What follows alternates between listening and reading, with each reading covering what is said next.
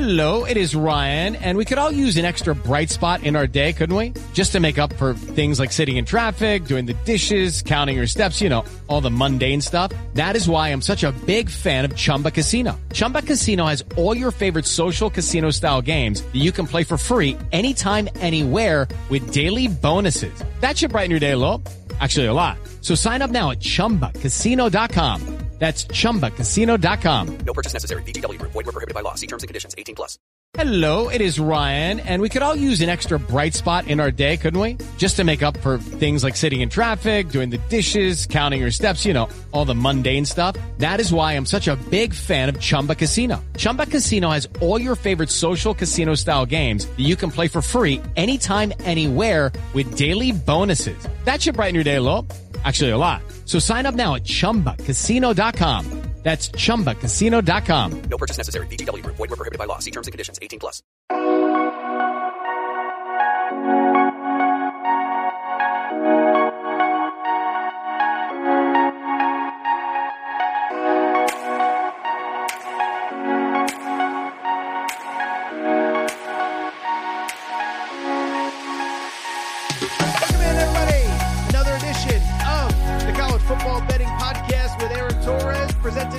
Sportsbook.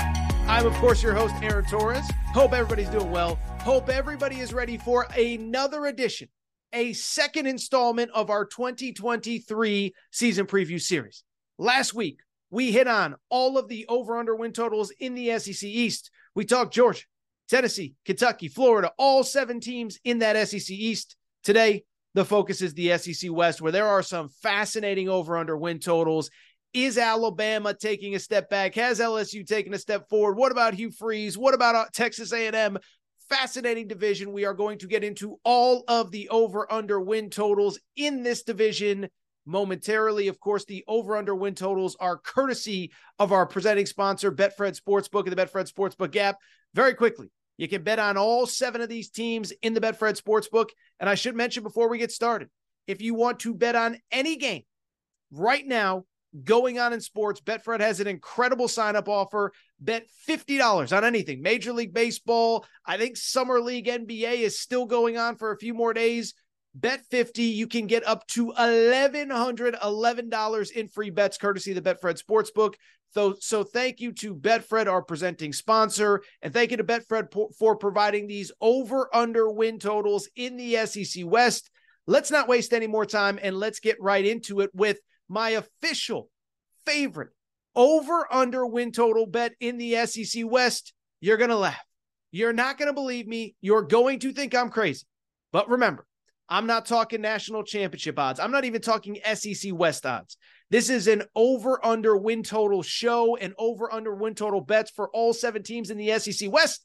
And my best bet in the SEC West is this. Texas A&M. No, you don't have to adjust your speakers. Texas A&M. I am taking them over seven and a half wins as my best bet in the Betfred Sportsbook this coming fall. Now I know what a lot of you are thinking. I know what a lot of you are going to say. You're going to say, Torres, you're crazy. Texas A&M is always overrated. Many of you are going to point to Jimbo Fisher at SEC Media Days, where he was asked about his new offensive coordinator, Bobby Petrino. Wouldn't really answer what role Bobby Petrino has. Will Bobby Petrino be calling plays? How much say does he have in that offense? So those are the two knocks on A&M coming in, and I think they're perfectly fair. But let me start by saying this. First of all, the, to, to the comment that they're always overrated, okay? I get that when you're paid $9 million a year, as Jimbo Fisher is, the expectation is not eight, nine, or even 10 wins. It is to compete for division championships, SEC championships, and play in the playoff competing for national championships. But the over under win total here is seven and a half. And if you take out last season, this is year six for Jimbo Fisher. He's got at least eight wins in his first four years at Texas A&M. So just a statistical, simple math equation tells you that historically Jimbo Fisher will go over this win total. As far as the Bobby Petrino stuff, I should mention this. I know everybody's freaking out. I know it makes for great copy here in July, but the bottom line is this. Bobby Petrino is an established veteran. He's what, 60 years old probably. He could retire if he wants to. He would not be at Texas A&M if he did not have confidence in the role that he was going to have with this team and with this program. So the two big things right off the bat, I'm just going to knock him down. I'm not as worried as you are. Now let's get to A&M last year because let's be honest. While I don't think that they necessarily always disappoint, I do think last year was frustrating and disappointing. I'm not going to lie. Came into the season as a preseason top 10 team, finished the season not only outside the top 25, but at five and seven overall did not make a bowl game, and they were the most disappointing team in college football last year. But at the same time, even as we all can sit here and agree that they were the most disappointing team in college football last year, here's the crazy part. You know that of those seven losses for Texas A&M, five of those seven losses came by a touchdown or less.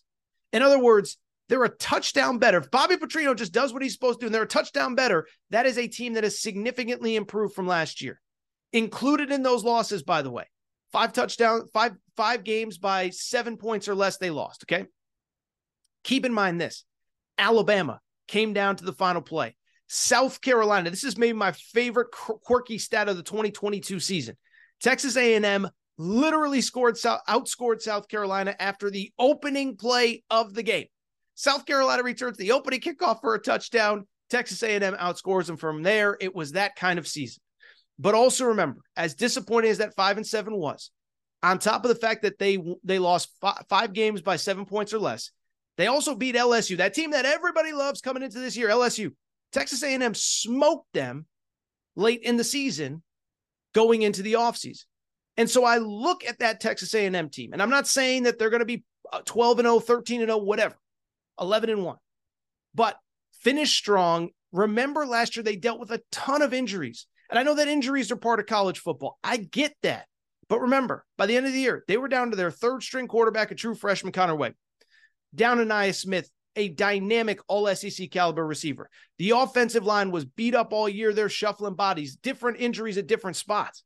And so you look at that team and you look at what they're returning now. I actually think they probably got a little bit more depth because of those injuries. A lot of those star freshmen from that 2022 class were thrown into the fire now they got reps. Now they're ready to go. Looking at this offense, it should be better. Part of it is Petrino. Part of it is just simple maturation and hopefully people staying healthy. I do expect Conner Weigman to be better in year two in that offense. He has maybe the best returning receiving core in the SEC. LSU may have something to say about that. Tennessee may have something to say about that, whatever. But you look at that returning receiving corps. Evan Stewart's a first round. Ainias Smith, as I said, all SEC caliber dude. Moose Muhammad, awesome. The tight ends are always good. The running backs can always catch out of the backfield. The O line has to improve, but should improve. They got like 75 starts between them. And again, it's about continuity and health up front. I'm not saying it's going to happen, but it should happen with an offseason of, of, you know, what happens in the offseason. Defensively, I'll say this too for A&M. Considering that the offense did not help them at all, defensively, they were probably better than you remember a season ago. They actually finished in the top 25 nationally in points per game allowed. I think they gave about 21 points per game. So we're talking scoring defense, a top 25 scoring defense, despite the fact that that defense was on the field pretty much nonstop. And again, what it goes back to with this defense is what I told you. Young guys got reps because of all the injuries last year. Up front, you got McKinnley Jackson, seven and a half TFLs back this season. Fadil Diggs, set five and a half tackles for loss back this season.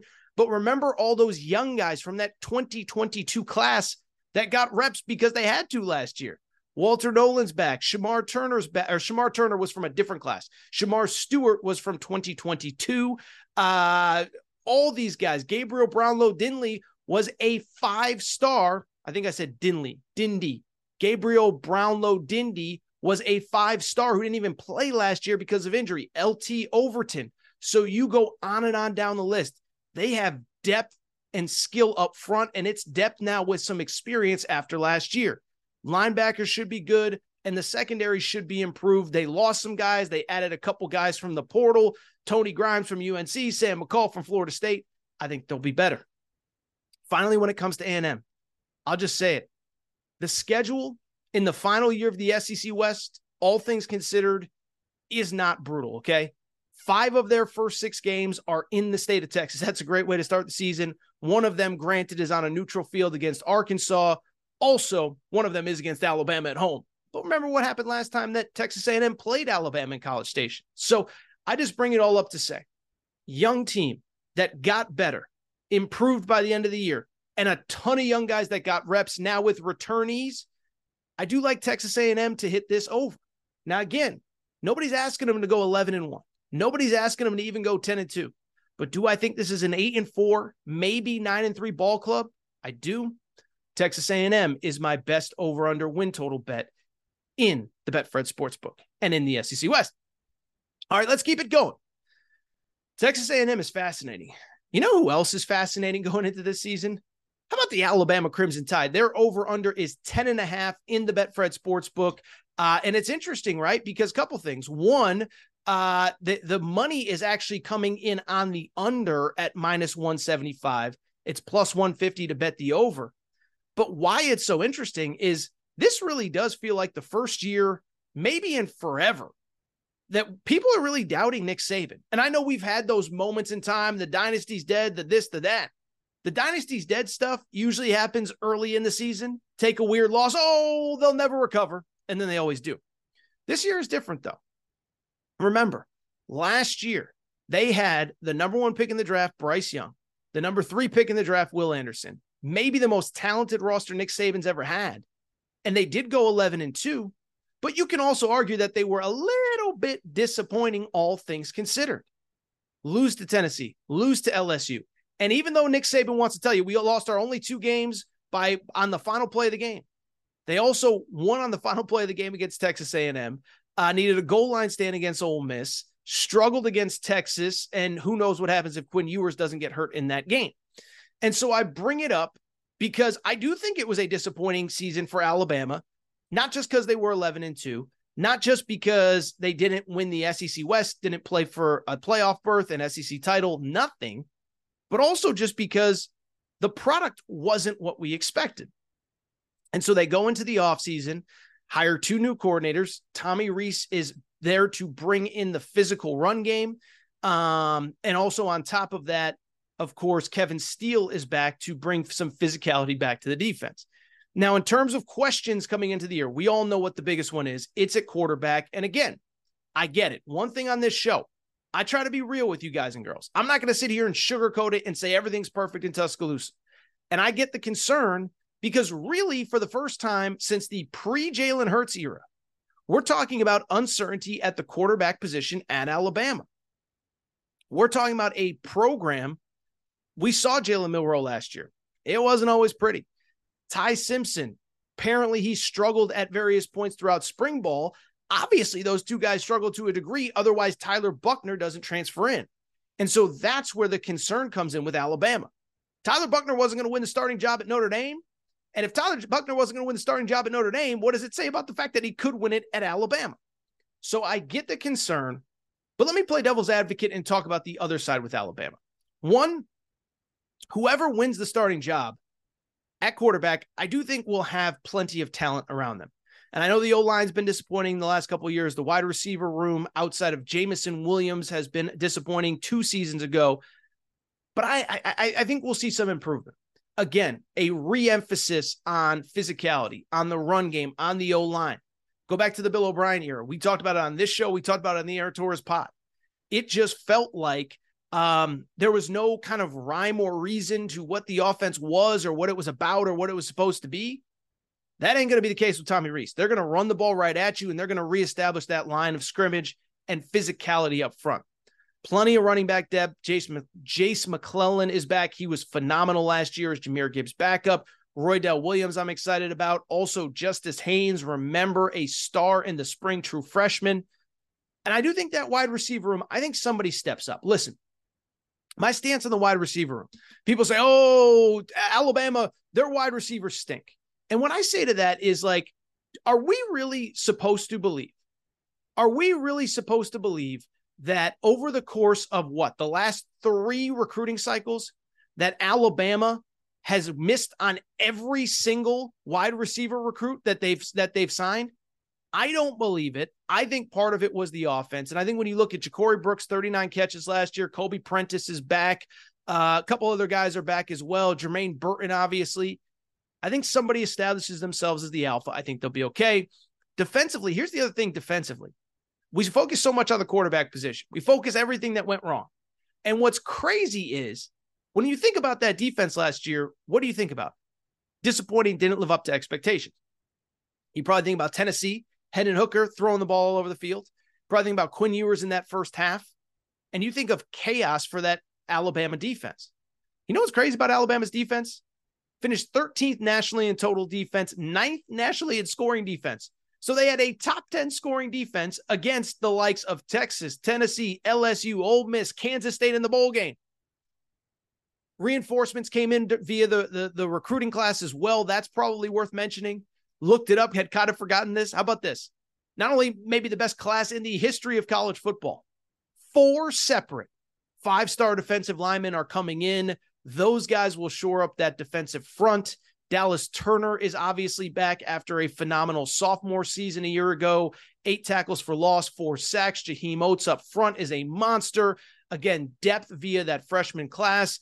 Do like the linebacker group. And then on top of that, I think the defensive back group um, was really fortified in the transfer portal this offseason. Trey Amos comes in from Louisiana Lafayette. Jaden Key, an all conference guy from Conference USA and UAB. I really like this group. Final couple thoughts on Alabama. One, something to consider that schedule that was brutal last year. Well, guess what? All those really tough games from a year ago, Texas, Tennessee, LSU, they were all on the road. They're at home this year. You know what? You know what Alabama's road schedule is in the SEC this season? At Kentucky, at Mississippi State, at uh let's see at kentucky at mississippi state at auburn at texas a&m kentucky's good auburn's good a&m's good. Even mississippi state's good. But that's about as favorable as an sec road schedule as you can ask for. And so i look at this alabama team. I am not going to officially bet the over of 10 and a half i think the over hits i think they figure out the quarterback position i think it's less on the quarterback in general and he's got so much talent around him. And I also just think Nick Saban, he's not having it. He revamped everything this offseason, two new coordinators. He ain't putting up with the nonsense he did a year ago. I'm excited about this team. And I think between the schedule and kind of the mindset, I expect this team to be much improved. It is Ryan here, and I have a question for you. What do you do when you win? Like, are you a fist pumper? A woohooer, a hand clapper, a high fiver. I kind of like the high five, but if you want to hone in on those winning moves, check out Chumba Casino. At ChumbaCasino.com, choose from hundreds of social casino style games for your chance to redeem serious cash prizes. There are new game releases weekly, plus free daily bonuses. So don't wait. Start having the most fun ever at ChumbaCasino.com. No purchase necessary. VGW. Void were prohibited by law. See terms and conditions. 18 plus. Okay, round two. Name something that's not boring. Laundry? Ooh, a book club. Computer solitaire, huh? Ah, oh, sorry, we were looking for Chumba Casino. That's right. ChumbaCasino.com has over 100 casino style games. Join today and play for free for your chance to redeem some serious prizes. ChumbaCasino.com. No purchase necessary. Void prohibited by law. 18 plus terms and conditions apply. See website for details. Okay, round two. Name something that's not boring. A laundry? Ooh, a book club. Computer solitaire, huh? Ah, oh, sorry, we were looking for Chumba Casino. That's right. ChumbaCasino.com has over 100 casino style games. Join today and play for free for your chance to redeem some serious prizes. ChumbaCasino.com. No purchase necessary. Were prohibited by law. 18 plus terms and conditions apply. See website for details. Finally, first half of the show, let's wrap uh, with a little conversation on the LSU Tigers. Okay. So, LSU, I think anybody who's listened to this show or the Aaron Torres pod knows I'm a huge Brian Kelly guy. Okay. I was actually at UConn when Brian Kelly was at Cincinnati. So I saw him kind of climb up the ladder. I always thought that he had, um, you know, he got a raw deal at Notre Dame. Just felt, oh God, Notre Dame's always overrated. It's like, no, no, no, no, no. Notre Dame's not overrated. Like in 2023 or 2022 or 2021 or whenever Brian Kelly was there, like just think about it. A small Catholic school in Indiana with no natural recruiting base, they shouldn't be competing with Alabama and Ohio State and Clemson and playing in the playoff with them.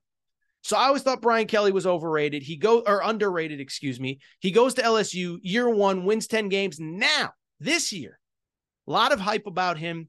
The SEC media poll has not come out yet, although I think he will be favored. And the over under win total in the Betfred Sportsbook for the LSU Tigers is nine and a half. Now, I will say I find that number a little bit interesting because of the fact that, again, Alabama is at 10 and a half. Most people think LSU is better. LSU is only at nine and a half. Does the Betfred Sportsbook know something that we don't? I don't know, but let's talk a little bit about LSU. In terms of this team, I get why people like them. If you think LSU is the best team in the SEC West, I'm not going to sit here and tell you that you're wrong. Jayden Daniels is the most established returning quarterback in the SEC. So, in a year where Georgia is breaking in a new quarterback, Alabama, it's July and no one outside of that building knows who Alabama's starting quarterback is. LSU has a guy that is established through for 3,000 yards last year, 17 touchdowns, rushed for another 800. He was awesome. The skill position talent around him, we're not projecting like I sort of did at Alabama there a minute ago. Um, Josh Williams is back, second leading rusher last year behind Jayden Daniels. They added a couple guys in the portal, including Logan Diggs. Ironically, or maybe not ironically, played for Brian Kelly at Notre Dame for a year, or excuse me, he played at Notre Dame transfers to play for the former Notre Dame head coach Brian Kelly. And then the wide receiver room, I, I mentioned it with Texas A&M earlier. Texas A&M may have the best wide receiver room, but if they don't, it is because LSU's is so freaking deep. You go back to last year, Malik Nabers, 72 catches, 1,000 yards, three TDs. Brian Thomas, 31 catches, five TDs. Kyren Lacy, 24 catches, had a great spring game. They added Aaron Anderson, a former former high four star at Alabama, transferred to LSU. Mason Taylor, he was the guy that made that game winning play for LSU against Alabama as a true freshman tight end. He is back 46 catches a year ago, three touchdowns. Great receiving core, great running back room. O line was young last year. I think that was the most impressive thing about Brian Kelly's success in year one. I don't think people realized that offensive line was starting two true freshmen at offensive tackle, yet they still managed to win 10 games. And then defensively, look, the defense is elite, right? The defense has playmakers all over the field. Harold Perkins was the breakout star of college football last year. 13 tackles for loss, seven and a half sacks. Uh, you go on down the list. Mason Smith obviously got injured uh, uh, last season, unfortunately, but a year ago, a year before, was phenomenal as a true freshman. A guy who had five tackles for loss, four sacks in 2021. Again, unfortunately, got hurt. I mentioned Harold Perkins. Mekhi Wingo is back along that defensive front. At linebacker, plenty of depth, plenty of experience. Omar Speights transfers in from Oregon State, where he was an all Pac 12 guy. And then the portal does a very good job of filling gaps as well. I mentioned Omar Speights, but also it's worth noting uh, Denver Harris transfers in from Texas A&M. Now he was a little bit of a problem at A&M, but Brian Kelly is a guy that I think can keep him in line. Duce Chestnut, another defensive back uh, transferred in. He's in from Syracuse, and so you look at this group; it is really talented. As a matter of fact, I thought I, I you know, I heard something pretty interesting. Aaron Murray, uh, obviously former Georgia Bulldog, he said this on his podcast. I thought it was a great way to put it. He said LSU's starting 22 is the best in the SEC. And I don't think I can disagree with it. Experience at quarterback, experience at wide receiver, experience on the offensive line, experience on the defensive front, experience all over the defense, as a matter of fact. I guess my concerns with LSU going forward would be twofold. One, I do worry about the depth. And I know LSU fans are going to say BK's crushed it, Brian Kelly has crushed it, and he's crushed it in the portal as well. And I think you could argue in the portal. We spent so much time talking Deion Sanders and Lincoln Riley, Hugh Freeze this offseason. I think you'd argue that nobody was better in the portal than Brian Kelly and LSU at plugging holes each of the last two years. But they're plugging holes because there were a lot of misses late in the Ed Orgeron era in recruiting. Now, part of that is you're recruiting in a season during COVID. You can't get your eyes on people. You don't have kids on campus. I get it. That's part of the deal. But you did miss on a lot of kids. You've lost a lot of kids through the years, and you have to go to the portal because there are holes on your roster. So that's the concern to me. And then the other concern is the schedule. I think Alabama's breaks very nicely. As I said, Alabama has a very manageable schedule. LSU is actually the exact opposite. You look at LSU, How about this? Four of their first six games are away from Baton Rouge. I mean, come on, this is the SEC. Everyone tells me how easy SEC schedules are. Four of the first six are away from Baton Rouge. Most importantly, they play Florida State in week one in Orlando. That's not only the game of week one, that might be the game of the year. That concerns me because that's a brutal opener. Then at Mississippi State, Arkansas, at Ole Miss, at Missouri to open SEC play. And again, I get it. Those are games you're supposed to win if you're LSU. But three out of your first four on the road is not easy. And never forget, they end the year with Alabama on the road. And that's in addition to Florida and A&M at home, which are games I think they should take care of. Ultimately, when it comes to LSU, listen, I'll be blunt. Um, I like this team. I have enough concerns where I just won't be betting. The over under again is nine and a half in the Betfred sports book. I'd probably lean over at 10 and 2, but I don't I don't think they're going 11 and 1. I don't think they're going 12 and 0. And that number nine and a half is very interesting to me. It just feels like it's purposefully low. Do the betters know something that we don't? Do the do the sports books know something that we don't? Um, and is it possible we're just overrating LSU a little bit? I've talked about it on the Aaron Torres pod. Everybody that wants to tear down Alabama and, and elevate LSU. Listen, LSU was unbelievable last year. I love Brian Kelly. But is this a different team and a different conversation if that Jayden Daniels pass to Mason Taylor goes incomplete? Like, in other words, does that one play change everything at how we look at these two teams going into the season? I think LSU goes 10 and 2, but this is a stay away for me. All right, so what I want to do, take a quick break, come back, and when I come back, whoo, we got a lot to still hit on. Four more teams in the SEC West Auburn, Mississippi State, Ole Miss, and Arkansas. Fascinating individual groups. Take a quick break. Be right back. All right, we're going to get back to the show in a minute. But before we do, I want to welcome back our presenting sponsor, Betfred Sportsbook and the Betfred Sportsbook app. By now, you know Betfred's story started in 1967 in the UK, over a thousand shops in the UK, and they have now come to the United States and made a major splash. They are the presenting sponsor of not only all things Aaron Torres Media, but the Colorado Rockies, the Denver Broncos, the Cincinnati Bengals.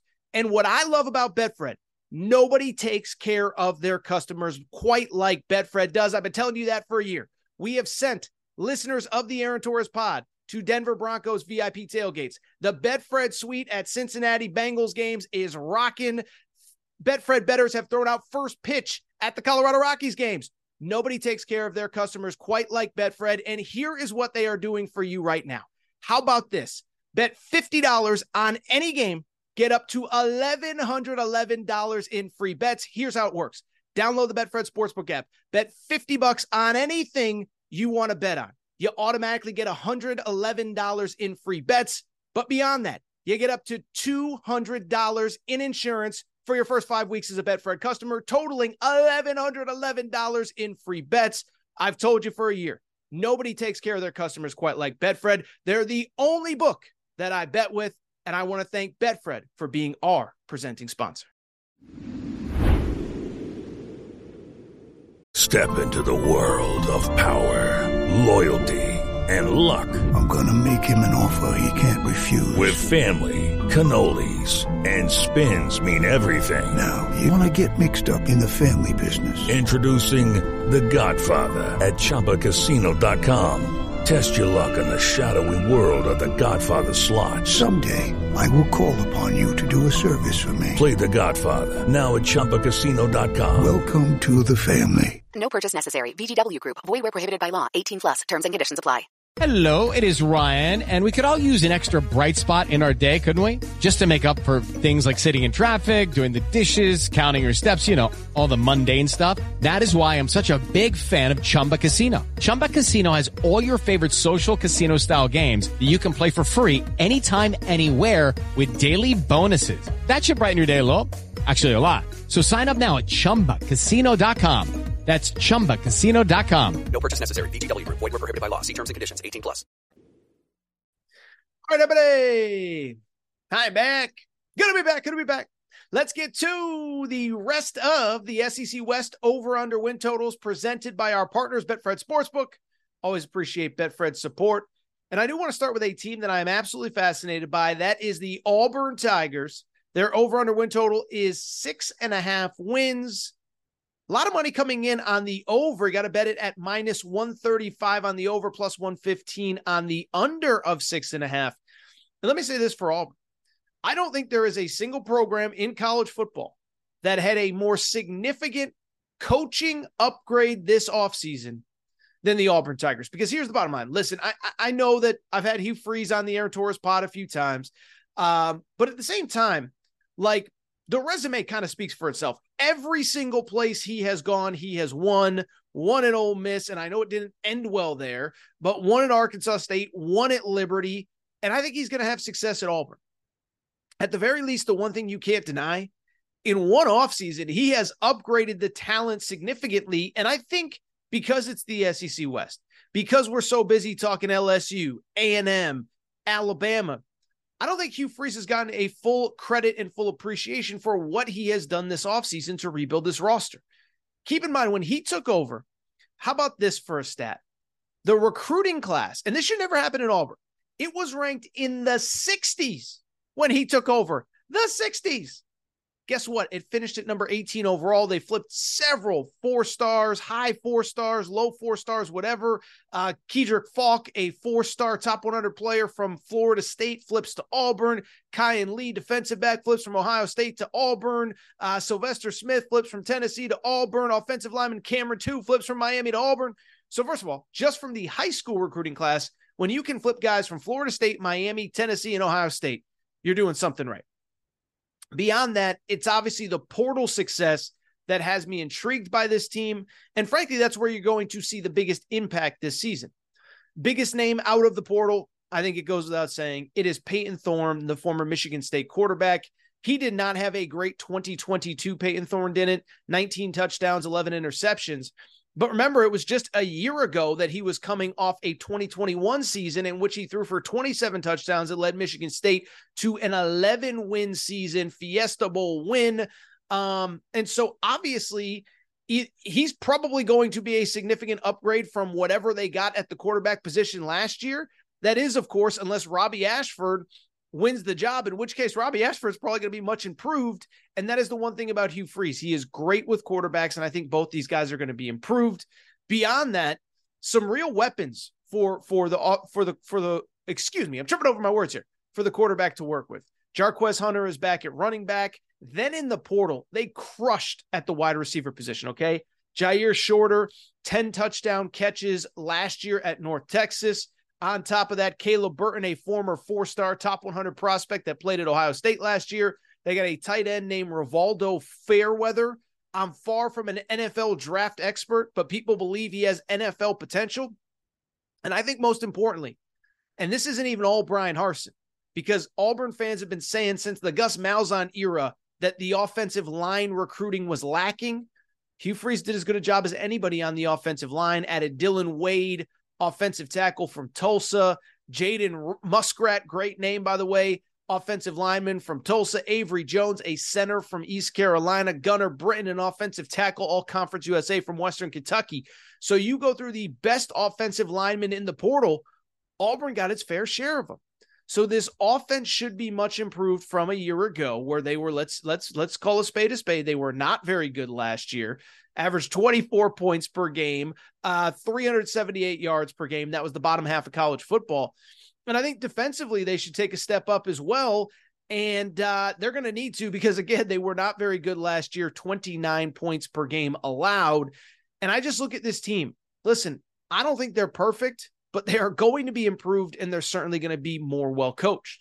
The other thing working for Auburn, for Auburn standards, and you got to understand, the schedule at Auburn is always tough. I know next year we go away from the division model, but this year we still got it. They obviously have Georgia, and of course, they have Alabama. But otherwise, it is a somewhat manageable schedule for Auburn. They should go 4 0 in the out of conference. Here's who they play UMass, at Cal, Samford, and New Mexico State. That feels like it should be four wins to me. If it's not, we got some problems and they get a cross division game against Vanderbilt. So through the years, Auburn has always had one of the toughest schedules in college football. This year, it might actually be pseudo manageable. As far as the win loss total, the over under is concerned, six and a half. Listen, I lean over, but I'll be blunt. I, I can't sit here and confidently tell you that I am going to pick the over, and it's for the same reason that I just explained. When you look at this Auburn team, when you look at what they're about, they have a lot of new pieces, a lot of new names, very likely a new quarterback behind a mostly new offensive line. And while the schedule is by Auburn standards manageable, um, they do still have Georgia. They do still have Alabama. They do still have at LSU. They do still have at, at Texas A&M. Matter of fact, there's a four-game stretch right in the middle of the season at A&M, Georgia, at LSU, Ole Miss, and of course the Iron Bowl late in the season. So I can't confidently pick the over. I think they are right around that six and six, seven and five type team. I think Betfred got this right. Six and a half feels like the number that makes me uncomfortable. If it was five and a half, I'd take the over. If it was seven and a half, I'd probably take the under. Six and a half is a stay away to me. This feels like a seven and five team would probably bet the over.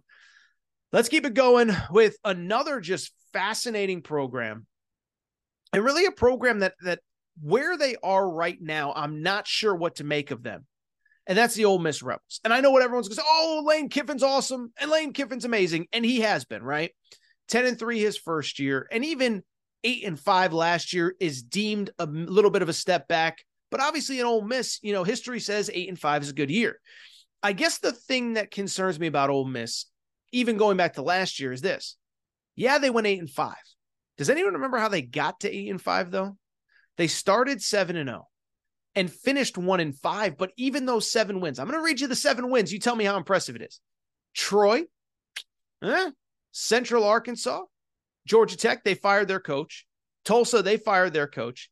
Kentucky, they won by three at home. Will Levis fumbled in the red zone, driving to potentially tie the game or win it at Vandy, and then Auburn in a year where Bryan Harsin was fired. So that was their 7 0 start. Troy, Central Arkansas, Georgia Tech, Tulsa, Kentucky, Vandy, Auburn. Three of those seven loss, three of those seven wins were to teams that eventually fired their coach last season. The only other win in on the back half of the schedule, they beat A&M when A&M was really struggling. So it's hard for me to know exactly what to make of this team, especially because, by the way, a couple things stand out going into this year. Now, now, now I'll tell you what.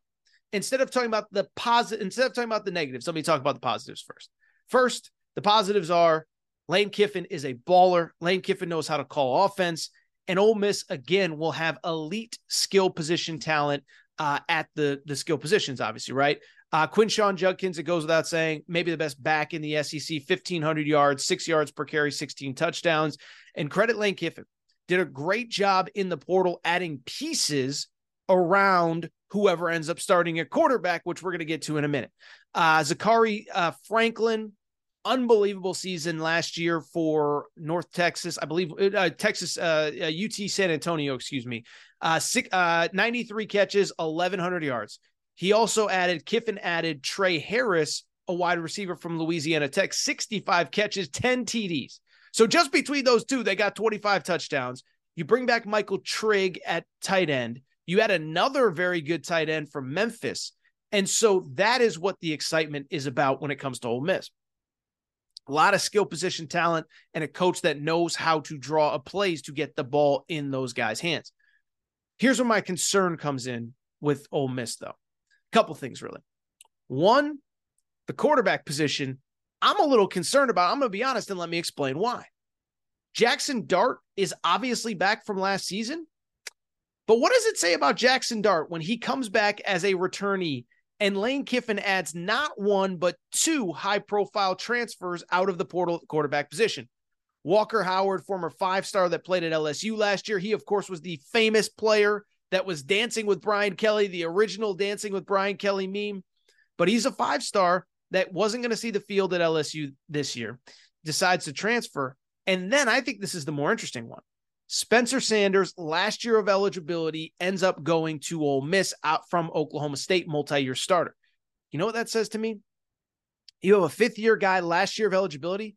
He's not going to Oxford if he doesn't think he has a chance, a very good chance to win that job. So the offense concerns me. The defense definitely concerns me. They were middle of the pack last year, 56 nationally in scoring allowed, 74th in total defense. But here's the scary part final half of the season, when it started to fall apart, this defense fell apart as well. Final couple games of the regular season, I'm just going to read to you the point totals that they gave up. Okay. Lost to LSU, gave up 45 points. Okay, it happens, whatever. Lost to Alabama 30. Okay. Lost to Arkansas 42 points in that game. And then in the bowl game, they gave up 42 points as well. So you're talking about 40 plus points in three of their final six or seven games of the season last year. Um, and I'll be honest, like that, that would concern me if I was an Ole Miss fan. What also would concern me is this they hire Pete Golding as their defensive coordinator. Ask an Alabama fan. Alabama fans were happy to see him go. So I don't know if that's an upgrade or not. I will say there is talent on that defense. You go back to last year, uh, Jared Ivey is a guy along the defensive line. Cedric Johnson, two very experienced guys. Uh, they did add a couple nice guys from the portal. Isaac Ukwu from uh, James Madison, as well as Stephon Wynn from Nebraska. But again, I worry about the defense and I do worry about the schedule, man. The schedule, as easy as it was last year, it is super front loaded this year. How about this? Before the end of September, this is who Ole Miss will play at Tulane. Now that sounds like okay, Tulane, whatever. Tulane won 12 games last year and beat Caleb Williams and USC in the Cotton Bowl. At Alabama and LSU at home. And that's before, that is before October 1st. So if you're going to bet this over at seven and a half, they they have to go eight and four or better. They could be one and three before the end of uh, before the end of September, first game of October. And they oh by the way also have Georgia on the schedule this year as a cross division game. And so I bring it up because this is the classic stay away to me. I would lean under.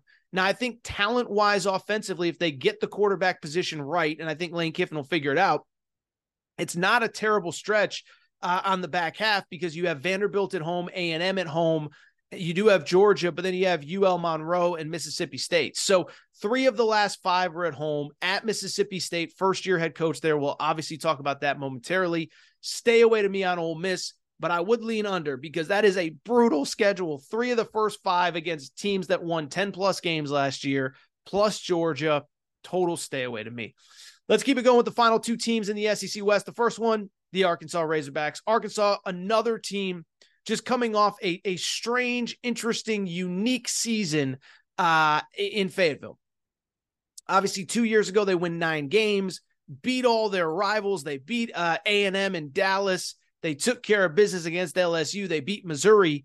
This past season in 2022, it kind of flipped the other way. You know, they started off really, really, really hot. Uh, they start 3 and 0. Remember, they beat uh, uh, Cincinnati on the opening game of the season. Cincinnati last year was coming off of a college football playoff appearance.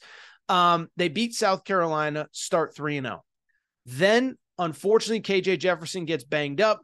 They have a three game stretch where they lose to A&M, that fluky, fluky, fluky play, Bama and Mississippi State.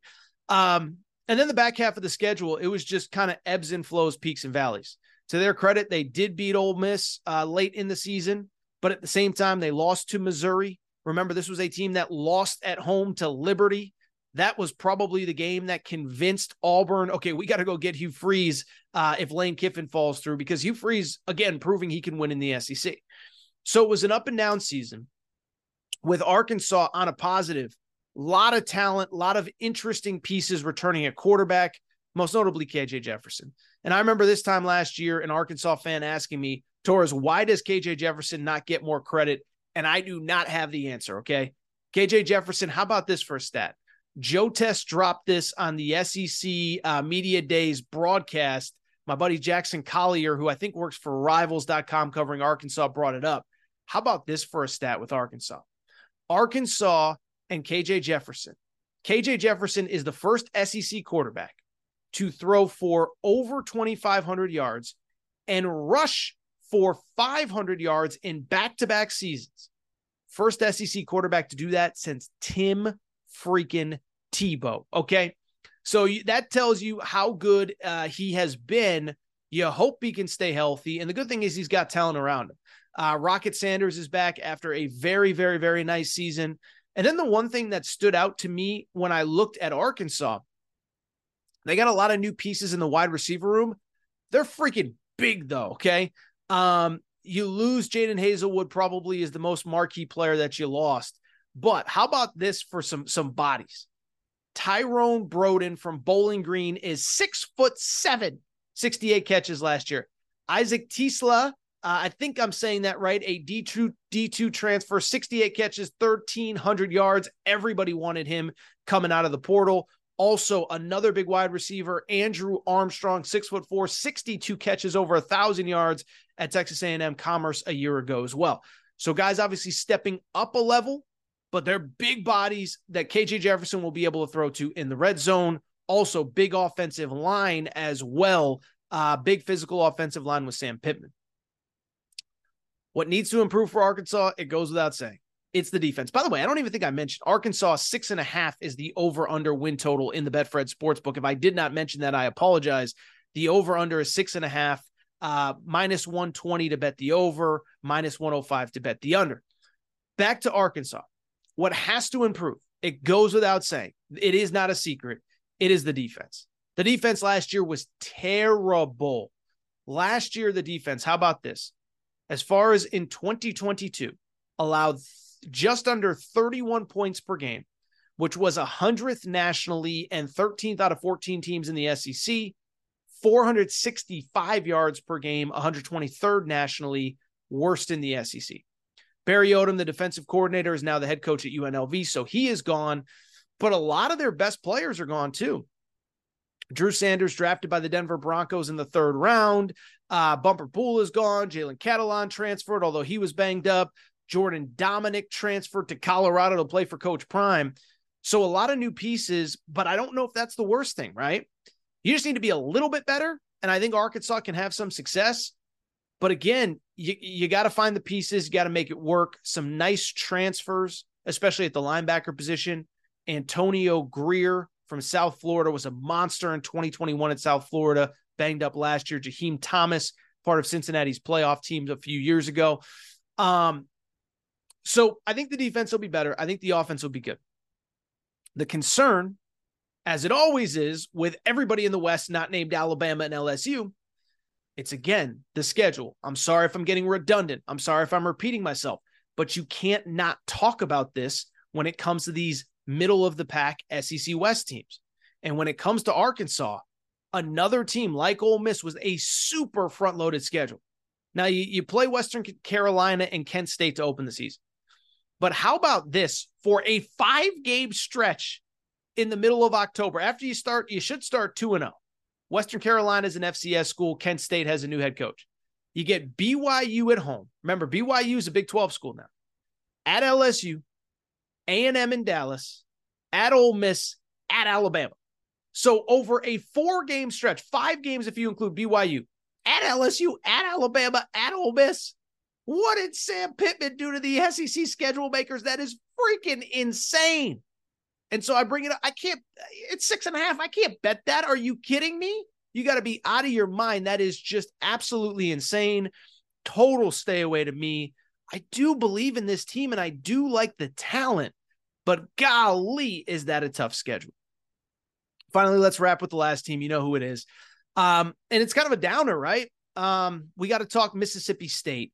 Uh, and I think, eh, first of all, over under for Mississippi State, six and a half in the Betfred Sportsbook. So that shows you the parity in the middle of the pack here in the in or excuse me, it's yeah, six and a half. I apologize, but that shows you the parity in the middle of the pack here in the SEC West. Mississippi State six and a half wins, Auburn six and a half wins, Arkansas six and a half wins, Ole Miss seven and a half wins. So everybody's in that kind of six and six, seven and five type range. Mississippi State, listen, when it comes to Mississippi State, you know where I'm going to go. You know where I'm going to start. And that's that we lost Mike Leach. And like everything else, like like we talk about football and sports and I love what I do, but man, like that is just so tough to wrap your head around. Mike Leach is no longer with us. Um it's sad, it's awful. And from a football perspective, I think it raises a lot of questions. Zach Arnett, the defensive coordinator, takes over. I think it's very interesting he's saying publicly that he plans to go away from the and not not even talks about. He is because they hired a new offensive coordinator. They're going to go away from the air raid offense, which I think is absolutely crazy. You know, listen, this isn't a Mike Leach thing. This is a they went nine and four, and their whole team was recruited to play in this offense thing. And so to me, it sounds crazy to switch up the offense, especially with Will Rogers back off of a season which he threw for almost 4,000 yards, 35 touchdowns. I don't get it. On a positive, they do return a lot. I'll say that. Will Rogers is back. His best running back, Jo'quavious Marks, is back. Over 600 yards rushing, or right around 600 yards rushing, which for an air raid running back is not bad. Best wide receiver, uh, Rufus Harvey is back, 53 catches. By the way, great name, Rufus Harvey. Great freaking name, Rufus Harvey. He is back, and most of the O line is back. So, in theory, if the, the players can adjust to this new offense, and I know it's going to have air raid principles, but at the same time, if they can adjust adjust to this, they should be, still be very good. But I worry about switching up the offense. Defensively, I'll say this: we all think about under Mike Leach again. Rest in peace. We think about the offense. The defense was awesome last year. 23 points per game allowed. That was a top 40 nationally. 344 yards allowed, top 35 nationally, fifth in the SEC. You want to hear a crazy stat? 27 points. They only gave up 27 points to four opponents, 27 or more. You know who they were? Georgia, who was on the schedule last year, LSU, Alabama, and Auburn. So Auburn's a little bit of a weird outlier. But Georgia, Alabama, and LSU were three of the four teams, and everybody else scored under 27 points against them. Defense should be good once again. Like I said, a lot of returning talent. Nathan Pickering back at nose tackle. Linebackers are monsters. Nathaniel Watson, 114 tackles last year. Jett Johnson, 116 tackles. So we're talking between them 230 tackles. Team has a chance to be really good, and that defense has a chance to be good again. The other thing with Mississippi State, schedule is kind of manageable. By SEC standards, the schedule is manageable. How about this? Eight home games, four of the first five are at home. Now, admittedly, two of those five are Alabama and LSU. They'll also get an improved Arizona team flying across country. But I bring it up because it is a sort of manageable schedule. They also have three of their last four at home. They get Kentucky at home. Kentucky has struggled in Starkville. That is, at least for now, their annual rival. Kentucky's lost four straight in Starkville. Beyond that, um, you get South Carolina as a cross division game. So to me, ultimately, look, this is a stay away. I can't bet it. I worry about the offense. Would probably lean. I'd probably lean over, but I can't bet it. I, I can't bet it because I, I don't know what the offense is going to look like. And we're talking about losing an icon as a head coach. You know what? I'm going to lean under on that one. I'm going to lean under on the six and a half with that one. Uh, I will lean under for uh, for Mississippi State's over unders. So for those of you scoring at home, by the way, Texas A&M, my official best bet over seven and a half. I do like Alabama over 10 and a half, LSU. Uh, nah, I'll say over 10 and a half or over nine and a half, excuse me. I think they hit 10. So Texas A&M over, Alabama over, LSU over, uh, Auburn over six and a half, Ole Miss under seven and a half, Arkansas over six and a half. Arkansas is under seven, six, six and a half. I think they go six and six. I'll go Mississippi State under six and a half. You get all that, tripping over my own words here. Listen, I've gone on long enough, and it is time for me to get out of here. If you are not subscribed to the college football betting show here on Apple or Spotify, please make sure to do so. Again, you can download it anywhere you get podcasts, Apple, Spotify, etc. Uh, also, find the YouTube channel College Football Betting with Aaron Torres. We are relaunching that. Started dropping videos on there, trying to build up that channel. Make sure to do so. Make sure you're following on social media at Aaron underscore Torres on Twitter, at Aaron Torres Pod on Instagram, Aaron Torres podcast questions. If you have any questions for this show, I usually open the, the, the podcast questions for the Aaron Torres pod, but obviously you can do that as well. But I think that's it. Thank you to our presenting sponsor, Betfred Sportsbook, the Betfred Sportsbook app. I will be back next week talking Big Ten East. How about this? Harbaugh, Day, James Franklin. Fascinating division. See you guys soon.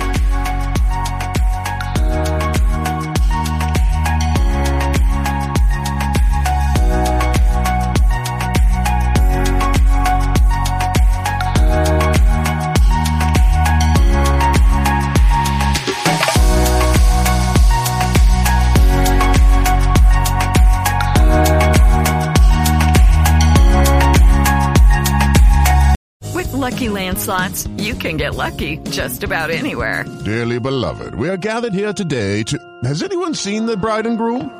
Sorry, sorry, we're here. We were getting lucky in the limo and we lost track of time.